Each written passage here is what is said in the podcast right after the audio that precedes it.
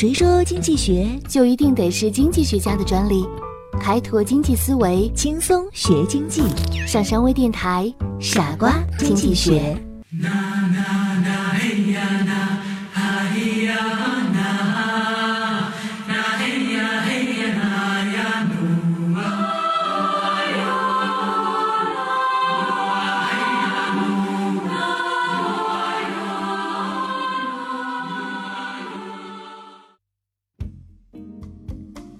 在德国史诗小说《尼伯龙根的宝藏》一书中，有一位屠龙英雄，叫做齐格飞。他英勇无比，力大过人，经过激烈的搏杀，终于杀死了尼伯龙根岛的恐龙，并用龙血沐浴了全身，成了刀枪不入的金刚之身。可是，因为当时他的后背沾了一片树叶。没有沐浴到龙血，就成了他身上唯一的致命之处。后来，敌人想尽一切办法，终于从他的妻子格林施那里得到了这一秘密，在交战之中，用长矛刺入了齐格飞的致命之处，终于夺去了英雄的性命。无独有偶。在希腊神话中，也有一位著名英雄战神阿喀琉斯。阿喀琉斯是希腊神话中的头号英雄，他的母亲是海神的女儿忒提斯。传说他出生以后，母亲白天用神酒搓他的身体，夜里在神火中煅烧，并且提着他的脚把他浸泡在冥界的斯德克斯河中，使他获得了。刀枪不入之身，但是因为在河水浸泡的过程中，他的脚跟被母亲握着，没有被冥河的水浸过，所以留下了全身唯一可能致命的弱点。阿喀琉斯长大后，在特洛伊战争中屡建功勋，所向无敌。后来，特洛伊王子帕里斯知道了阿喀琉斯这个弱点，就从远处向他发射暗箭。帕里斯是位神射手，很多希腊英雄都死在于他的剑下，因此这一箭正好射中阿喀琉斯的脚跟，这位大英雄瞬间毙命。上面两位大英雄的死都是源于自身的唯一一点不足，而正是这一点点的不足导致悲剧的关键因素，这就是我们今天要说的木桶效应。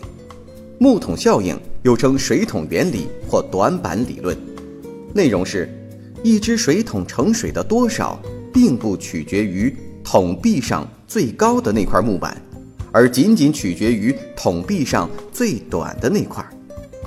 根据这一内容，有两个推论：第一，只有桶壁上的所有木板都足够高，那水桶才能盛满水；其二。只要这个水桶里有一块不够高度，水桶里的水就不可能是满的。经济学家经常使用木桶效应来说明，在经济活动中，往往是最薄弱的环节影响了整体的绩效，甚至会导致全面的溃败。所以，在资源配置的过程中，要实现配置的最优化，往往要在薄弱环节上下功夫。木桶效应鲜明地指出了劣势决定优势、劣势决定生死的这一道理。他要求一个人或者一个企业必须对自己的短板有着足够的忧患意识。如果你是管理者，那么你就要注意，个人有哪些方面是最短的一块，你应该考虑尽快把它给补起来。如果你所领导的集体中存在着一块最短的木板，你一定要迅速将它做长补齐，否则它给你的损失可能是毁灭性的。更进一步，我们就可以发现，相对于短板而言，其他高出的木板是没有意义的，甚至高出越多，材料的浪费就会越大。因此。要想提高木桶的容量，就应该设法加高最短的那块木板的高度，这是唯一的途径。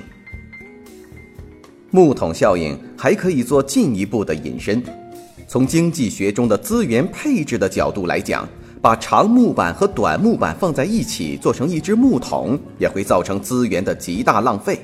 在这里，长木板起到的作用等同于那只最短的木板，长木板比短木板长出的那部分资源没有发挥任何效益。相反，如果把长木板放在一起，把短木板放在一起，做成两只木桶，那么资源将得到最大限度的利用。这一点也就是著名的“鞋底鞋帮同时坏”的道理。